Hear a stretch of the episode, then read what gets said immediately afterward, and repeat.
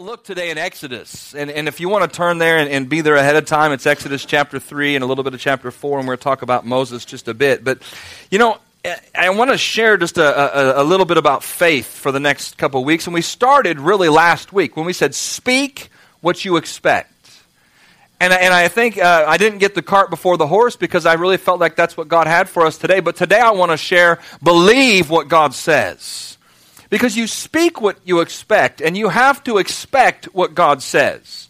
You can't just go off half cocked saying whatever you want just because. And I think there are a lot of people who've given the word of faith and the message of faith a bad name because they've gone off just saying whatever they think, they, whatever they want, whatever. And they go back to this scripture in Psalms 37 that says, But God will give me the desires of my heart.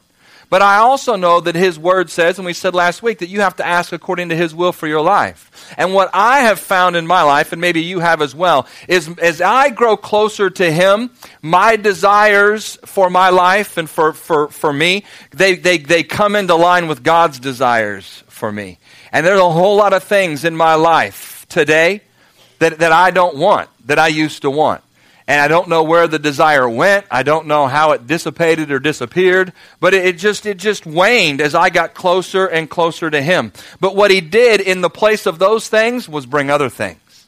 Bring better things and to encourage me and to lift up my faith so that I could believe him for the things that he was showing me. That as I did feed on his faithfulness, as I did sit at his feet, as I did get in his word, he began to, in my own world, as I meditated the word, as in my own world, I began to transform and I began to change. And I began to see His will in my life become perfect. His will become good. His will, see, become excellent in my life. That's Romans 12, too. You know, that if we, if we meditate the Word of God, as we, we roll that thing over in our head, as, as, we, as we renew our minds to the Word, we'll be transformed. So that we can, in that moment and in that instant, See, in that time, in that place, after we've, after we've renewed our mind to His Word, we can prove what is the good, acceptable, and perfect will of God. And it's that idea that says, I'm going to take what God has said, and I'm going to meditate on that as if it is true because it is.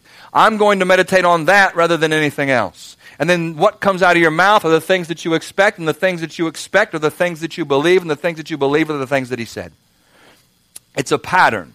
And faith, it says, comes by hearing and hearing the word of God. It's in Romans 10, verse 17. A lot of people want to know how does my faith grow? How can I, how can I, how can I be a, a man of great faith or a woman of great faith? How can I step out? How can I do? Faith comes by hearing and hearing the word. It, it, there's not extra places, there's not extra ways. Faith grows in our life as we continue to act out and live in that revelation and word. But I'm telling you, it comes by hearing the word. And faith in your life, that growth begins by hearing God's word. I've come to this level in my life, God. What is next for me? He begins to speak a new word to you. He begins to show you something different and show you something new. And I've had in my heart over these last bunch of weeks, for some reason, or months, just this thing that says, man, God, anoint our ears and eyes to see like we haven't heard and seen before. Great things, big things, better things, more things. I don't know what it means. I don't know what it is, but I do know that it's exciting. And, and, and I don't want to say that everything's cyclical, but there is is a time for planting and there is a time for reaping. And there is a time for God to plant a word, a vision, a dream in your heart. And there is a time to see that in fulfillment. And I believe that those things continue to be in process in your life. That you are reaping a harvest right now on the faith that you're standing in for that thing that He promised you last week, last month, last year. But you're also working toward and building the foundation of faith in your life for what is next month, next week, and next year. And it goes in this process. And I think sometimes we get to the point where we're like, you know what? I am done with the process. I can't, I can't do anymore. Yes, you can. Don't quit. It says in Galatians, don't grow weary in well doing. Don't get weary faith. You know, if you've, you've known folks who maybe they've retired and said, you know what, I am just tired of this. I, I'm, I'm going to retire. I can't do anymore. And then they begin to waste away.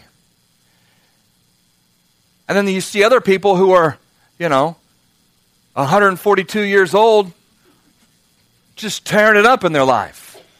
You think, well, what, what, what's the difference? Well, one stopped and one didn't.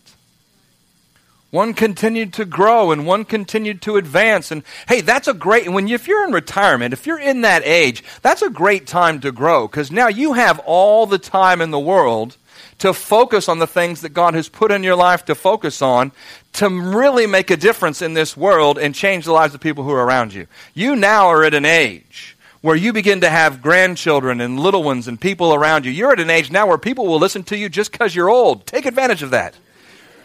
There are lots of people who will sit and listen to you politely because you're older than them and they're supposed to listen to their elders. And so take advantage of that. When they're in, the, when they're in your presence, begin to pour out the word. Begin to pour out faith into their life. I'm telling you, faith is the substance of things hoped for and the evidence of things not seen. Hebrews 11:1. 1. Without faith, Hebrews 11:6, it's impossible to please God. That, that we have to have a foundation in our life of the Word, because faith is based and founded on the Word. Without it, we got nothing. And, and, and I, I, said last week, speak what you expect, and I didn't mean to shortcut you or cut your legs out from under you, then come in here. But I, I want you to understand and know that you have to expect what God said. You have to expect what God said. What He's told you, what He's promised you in His Word, of course. But you have to expect really what God has said to you and about you. Moses, in Exodus if you go there in chapter 3, Moses, uh, he, he, was an interesting guy. And uh, he had a great call in his life to do great things. And God began to show him some stuff. And I, I think, you know, again, I've said this a lot lately. We read the word and we see the beginning and the end at the same time. And so when we see Moses, you know, asking and questioning God about this plan and this purpose and call that he has for his life to lead these children out of, out of Egypt, sometimes we're like, man, get it together, dude. Come on. You, you do this. In the end, you actually, you know, you lead them out. You know, why are you questioning God? Well, we, we do a lot of the same things. The difference is we like to look at Moses and say, you should get your stuff together, buddy. You know, you are God's chosen. Well, so are you.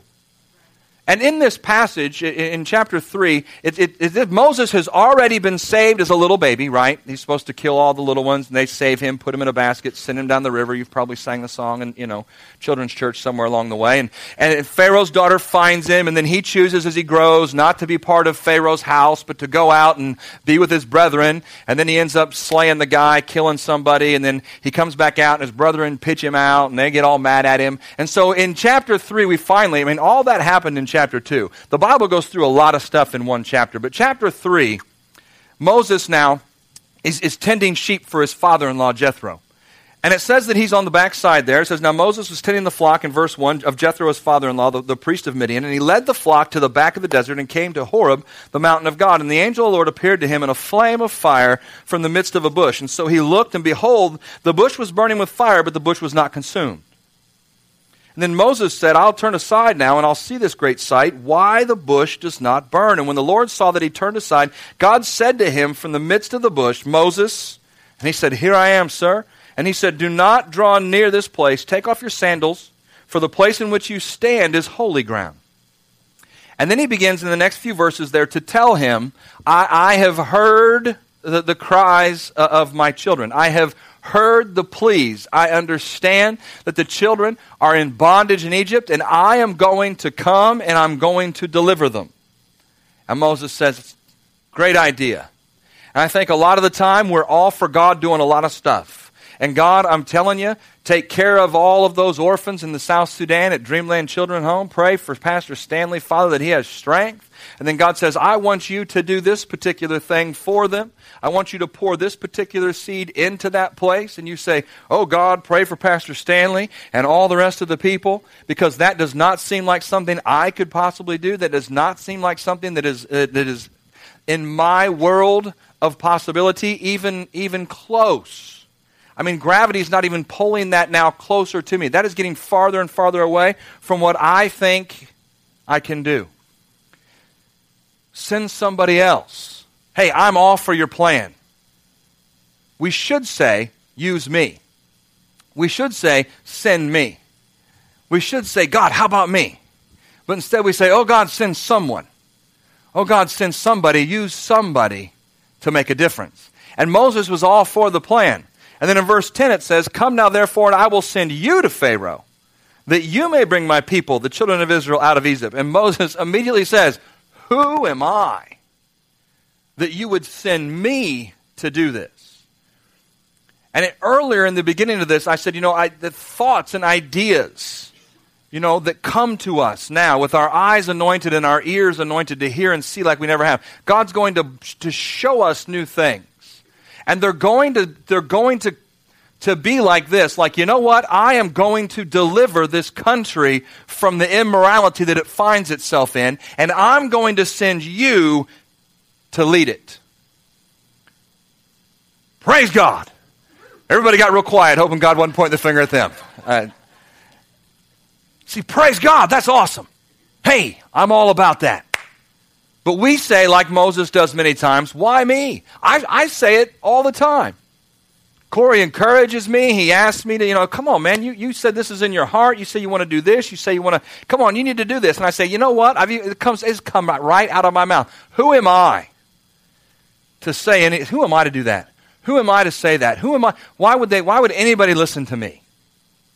I mean, these are all things that I've, that I've said, you know, sitting in, in meetings with him and things like that. And I have to get, I, I, get, I have to get past that Moses complex. Because Moses said to God, who in the world am I? That I should go to Pharaoh and lead these people. Do you not realize, God, that I've murdered a guy? That my past is back there. Like when I go back to that place, I mean, I, who knows what could happen to me? I, I'm considered a murderer there. Do you not know, God, that my own people, all my brethren, have pitched me out of the place? That they got mad at me because I, I killed the guy and then I came out to try to help them? Do you know the story? And they I mean, do you not realize? Yes, do you think God doesn't know? Do we think God doesn't understand? Do we think God doesn't realize that we have a past, but realize that Jesus died on the cross for us to take care of that past? In this particular case in the Old Testament, he hadn't come yet. So God has, God has to take care of that himself through the sacrifices and through all those kind of things. God looks past that thing. But now when we get into the New Testament and we are saved and delivered by the blood of Christ, I'm telling you, he doesn't have to look past anything. It's not there. When you come to God and say, God, I ask your forgiveness, he is faithful and just to forgive us, and that thing goes away.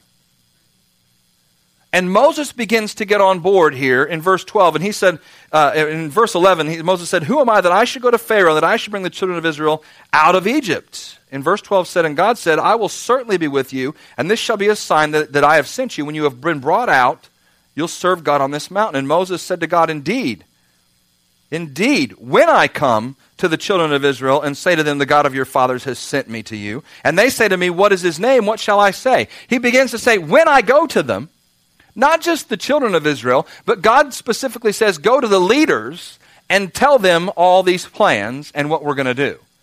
And he says, when I go, who should I tell them?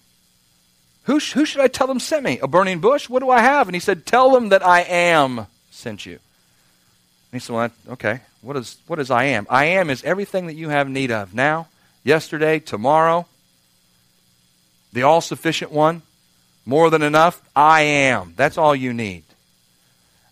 And Moses gets a little freaked out as God then begins to explain to him how he's supposed to talk to these leaders. And in, verse, in chapter 14 and verse 1, he begins to talk to God and he says, But suppose they do not believe me or listen to my voice. See, these things that come to us by the Spirit of God are larger, bigger, and greater than we are.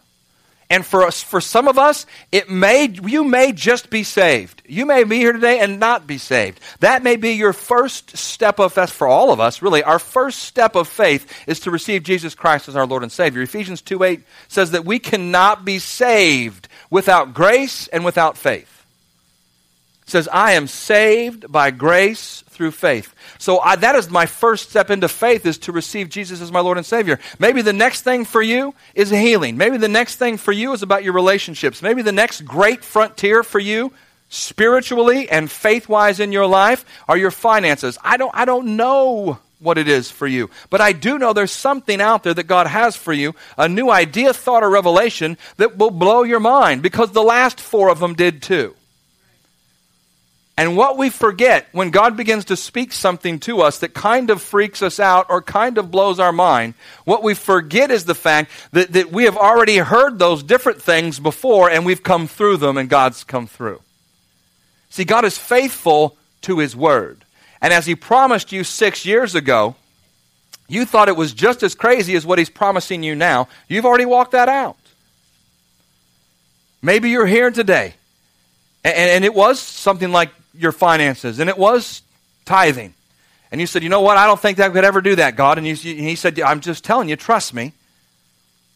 Like in Malachi chapter 3, trust me that I will not open the windows of heaven and pour out a blessing that you cannot contain. And you began to trust him. You began to believe him. You began to speak that you had more than enough financial in your life as you stepped into that particular thing. And now you've increased that giving over time, piece by piece and, and part by part and dollar by dollar. And now ten, the 10% doesn't seem like a whole lot of a big deal. That's what you do. See, but four years ago, it was the, it was the biggest, craziest idea that you had ever heard. See, Moses now is in this next place where he has this revolutionary thought that says, hey, listen, God's speaking. I want to use you to bring my children out of Egypt. Ho, holy smokes. Get it together, God. I think sometimes we have talked, we've tried to talk God out of big things in our life because we didn't see how they could happen. We've, we've tried to say, okay, God, I understand. You want abundance, but I'll just take semi abundance. Because really, that's all, rationally, that's all I can put together. And we settle. We get faith weary, we settle, we say, you know what? I...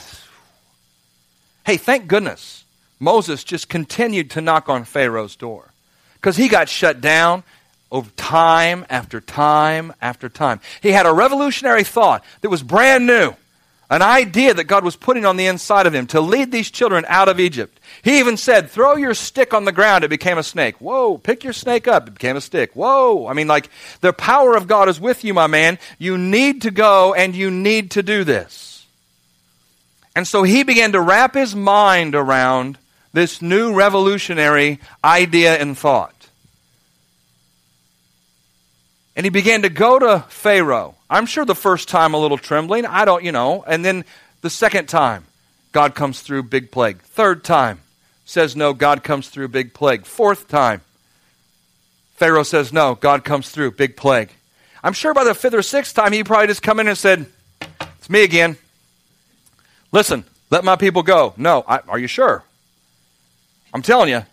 Look, you've had lice, locusts, the whole deal. Okay, you got red water. What, what do you want? I'm just telling you, what's it going to, I mean, I'm, I, hey, this isn't me, this is God. You're messing, you're not messing with me, you're messing with God. I'm just his mouthpiece right now. I'm just his spokesperson. I'm just coming to you to, to say, look, you got to let us go. We want to go worship our God out there. Nope, not going to do it. All right, it's on you. I mean, how, you know, he began to become more confident. He began to become all of us. See, when you begin to hold on and begin to now meditate that word, begin to renew your mind, begin to take in this thing that God spoke to you, you begin to act in it. You begin to speak it and live it. And then all of a sudden it begins to grow on the inside of you. And you don't become larger than life. But by faith, I'm telling you, on the inside, you become larger than the thing that you face. It says in the Word of God that we overcome because he who is in us is greater than he who is in the world. And you have to know that and understand that, and you have to believe that. That's not something that you just make up. It's not something that's just for the pastor. It's not something that says, okay, when you've been saved for five years, when you've been saved for 10 years, what's on the inside of you is bigger than what's in the world. Nope, when you've been saved for five seconds, the power of God that lives on the inside of you is greater than the thing that you face. The problem is you haven't had time in five seconds to renew your mind to that idea and that thought. You haven't had the time in five seconds to renew your mind to that truth of the Word of God that says, He who is in you is greater than he who is in the world. But over five minutes, over five days, over five months, you begin to pour yourself into the Word, and faith comes by the Word. Now all of a sudden, you begin to believe that. And now you're like Moses and you're speaking to the enemy and you're speaking that he's bound and that he has no way to operate in your life, that he has to take his hands off of your children, take his hands off of your finances, your health, and your relationships, take his hands off of your job, take his hands off the people who you're coming in contact with, to bind him in Jesus' name, begin to loose the power of God. Whoa, where did all that come from? Faith is growing on the inside of you because you're renewing your mind to these new revolutionary concepts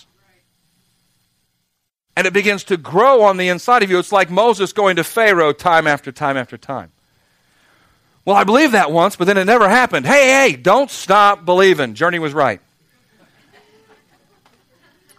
I mean, you got to love rock and roll. Every now and then, man, they get it. You know, they're, just, they're right on. You know? Don't, you can't, what, what's on the other side of that? It's like what I said earlier you'll dry up. But it has to be based. Your faith has to be founded on the Word. It has to be what God said. What's written down in here and what He's speaking to you by the Holy Spirit. That's why I just I this thing on the inside of me, eyes to see and ears to hear. The other side of that prayer, and I just prayed this with a, a person the other day. I, I, I prayed, God, I, I thank you that, that this particular person hears and sees what you're saying and showing them in a way in which they understand. Because the question, the number of people come and say, How do I hear? I can't hear from God. I don't know what He's showing me. I don't know what He's telling me. You say that I have to speak these things that are based and founded on the Word of God and what He's, but I'm not sure what He's telling me. Sometimes we've wandered off into the whatever, and you know, one of the first questions is, What's the last thing you heard? What's the last thing He showed you? Did you do that? No. Well, then He's probably not going to tell you anything new. But it, on the other side of that thing, when you're just beginning and walking in this thing, it's like, how do I hear? How do I know? How do I understand? You begin to humble yourself and yield yourself and dig in the Word and pour out time and get close to Him. Know the source, right, from Wednesday night. That's what we talked about. Not knowing that He's the source, but get to know Him. And the more you get to know Him, the more intimate your relationship with God, I'm telling you, I promise, the easier it is to hear Him and to know what He's saying and what He's showing you. But if you're not close to Him, if you don't know Him that way, if you haven't drawn nigh to Him in that particular way, you don't. There's got to be an intimacy between you and God. It can't be, my mom told me, this pastor told me, this guy on TV said. It has to be, I know beyond a shadow of a doubt. Why do we teach the Word? See, we don't teach the Word so that we can take up a half hour of our time. We don't teach the Word so that we have something cl- tricky and clever to say. We teach the Word because for us as believers, we need to hear the Word because faith grows in that place. You've heard this Word 97 times. Probably 97,000 times if you've been around for a while. Faith comes by hearing and hearing the Word of God. But how many of you know? Sometimes it's just brand new. Like this, revolu- this revelation that I had that says, man, if I transform my mind to His Word and what He's shown and promised me, my life has changed. And all of a sudden, what I think I need to do, what I desire, the things that are of the flesh of me are starting to wane and go away, but the spirit side of me is starting to grow, and I'm starting to grasp hold of His will for my life. Whoa! Well, that's what the scripture says. It says that as you do that, things begin to change. You begin to change. You are completely transformed and different. Most of you are not the same person you were last year. Most of you have changed. A lot of you, over a period of years, aren't necessarily recognized by the people you used to hang around, not because you've cut your hair, but because you've allowed the Word to change your life that Moses went from being a murderer on the backside of the desert here, tending a few sheep, to the guy who stands in front of the Red Sea with his arms like this, with his rod in his hand, and seeing that thing move. With a million people standing there behind him, coming across the Red Sea with no way in front and no way behind, and saying, God, what do we do? Lift your hands toward the sky, lifts his hands, and boom, that thing parts. I'm telling you, that's a different guy than who was standing back there with the sheep going, God, why would you pick me? See, he goes from, from being this person who, who says, Oh my gosh, what's going on with this fire? I'm a little intimidated and I don't quite understand. And it's, man, this is such a big deal. To the guy who comes before God through this period of time with the children of Israel and pleads for them and tells God, No, don't kill them. Don't take them out. See, he's gone from this guy who says, Oh man, uh, why would you even pick me? to the guy who can now stand with God and say, Come on, give him another chance. Don't you remember? These were the ones you loved. These were the ones that you brought out. These were the ones who came from all the places. I know they're stubborn. I know they're stiff necked. I know they act crazy. But these are the ones you love, sir. Don't forget them. Come on, don't forsake them now. Come on, give us another chance. There's, that's, a, that's a different personality. There's a change that took place in his life. And it didn't happen overnight. He had to change the way he began to think about himself, about his life. It changed who he was. And really, he did lead a revolution. A whole group of people wandered out of, the, out of the Egypt into the wilderness on the way to the promised land. Isn't that what God said? It has to be founded, it has to be based on what God said. And the promise that these people had in their life up to that point was that God was going to take them into the promised land, a land flowing with milk and honey. They didn't all have a whole lot. I mean, that was that was like that that was the that was the major promise up until that time. God picked Moses to be the guy to lead them that direction. And then in Joshua chapter 1, he talks to that young boy and young man and says, Hey, listen, pal, Moses is dead now. Now it's your shot. Now it's your time to take these people across that water to what? The promised land. See, the land flowing with milk and honey. God doesn't change the story, He doesn't change where He's taken you, He doesn't change what He promised you. Even though Many times I think we go sideways, somehow God rearranges it and gets us right back on track. But you got to know what God said. You got to know what you believe. You have to renew your mind to this thing. Proverbs 23 7 is a scripture that we all know. For, as a man thinks in his heart, so is he. We need to tattoo. I, I, I, I'm tattoo that on me somewhere. I'll tattoo. No, I won't. I won't. I won't. Just look at you. I'll pick a better one than that. Sorry, but uh, I mean that's a good one. But uh, you know, I mean, where would you put that that I could read it all the time? But like, I, you got to put it like on the mirror. Put it on your car. Put it on your desk. Put it out everywhere you look. Why? Because your mind wanders. Your mind wanders left left and right and up and down. You figured out 4,700 ways it isn't going to work. You are creative. Stop saying you're not. You're just creative in the wrong way. As a man thinks in his heart, so is he. In Ephesians, you can write this down. We don't have to read it right now, but in chapter 4, 17 through 24. It says that we, as new creatures in Christ, we need to put on the new man and the new mind and not be like the old Gentiles and walk like they walk in the futility and the darkness of their thinking. Enlighten yourself. A great awakening and a great enlightening, not just in a building that's the church, in you as a person who makes up the church of Jesus Christ in this earth today. And if you're here and you've been saved like five minutes, uh, this is, I mean, you know. But if you're here and you've been saved five months and five years and five, hey, I'm telling you, stir it up.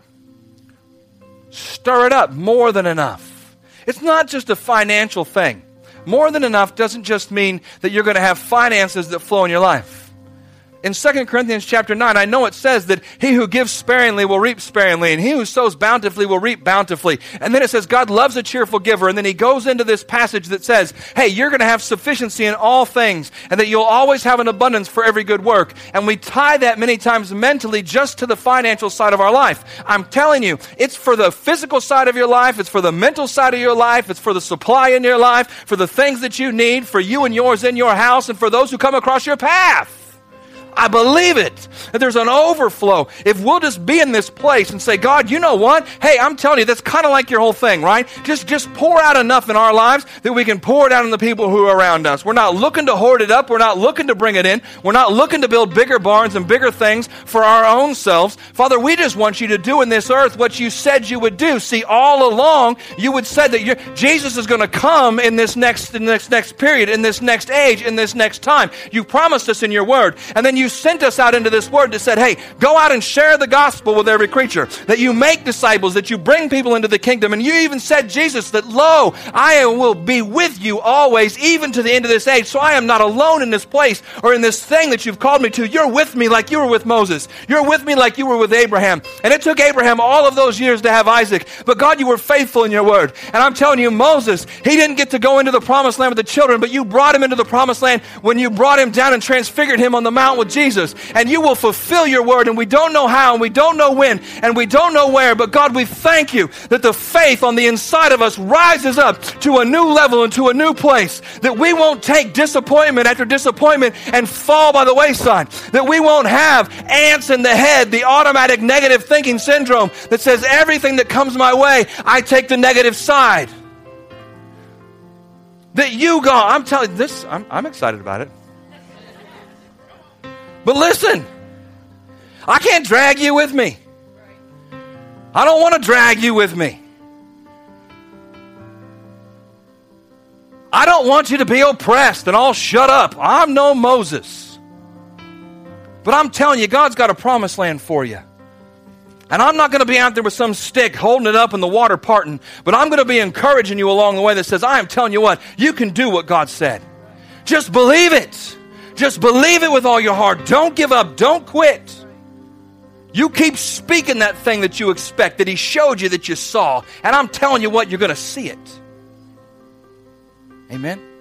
Let's stand up. Let's stand up. I want to pray for you today. I say this all the time. A seed of opportunity will never take, it will never take hold. It will never take root in a field of doubt. You, it won't happen. And this is the other example that's always stuck with me. I, Crystal Vanderplatz told me this years ago when I was trying to learn how to ride a motorcycle.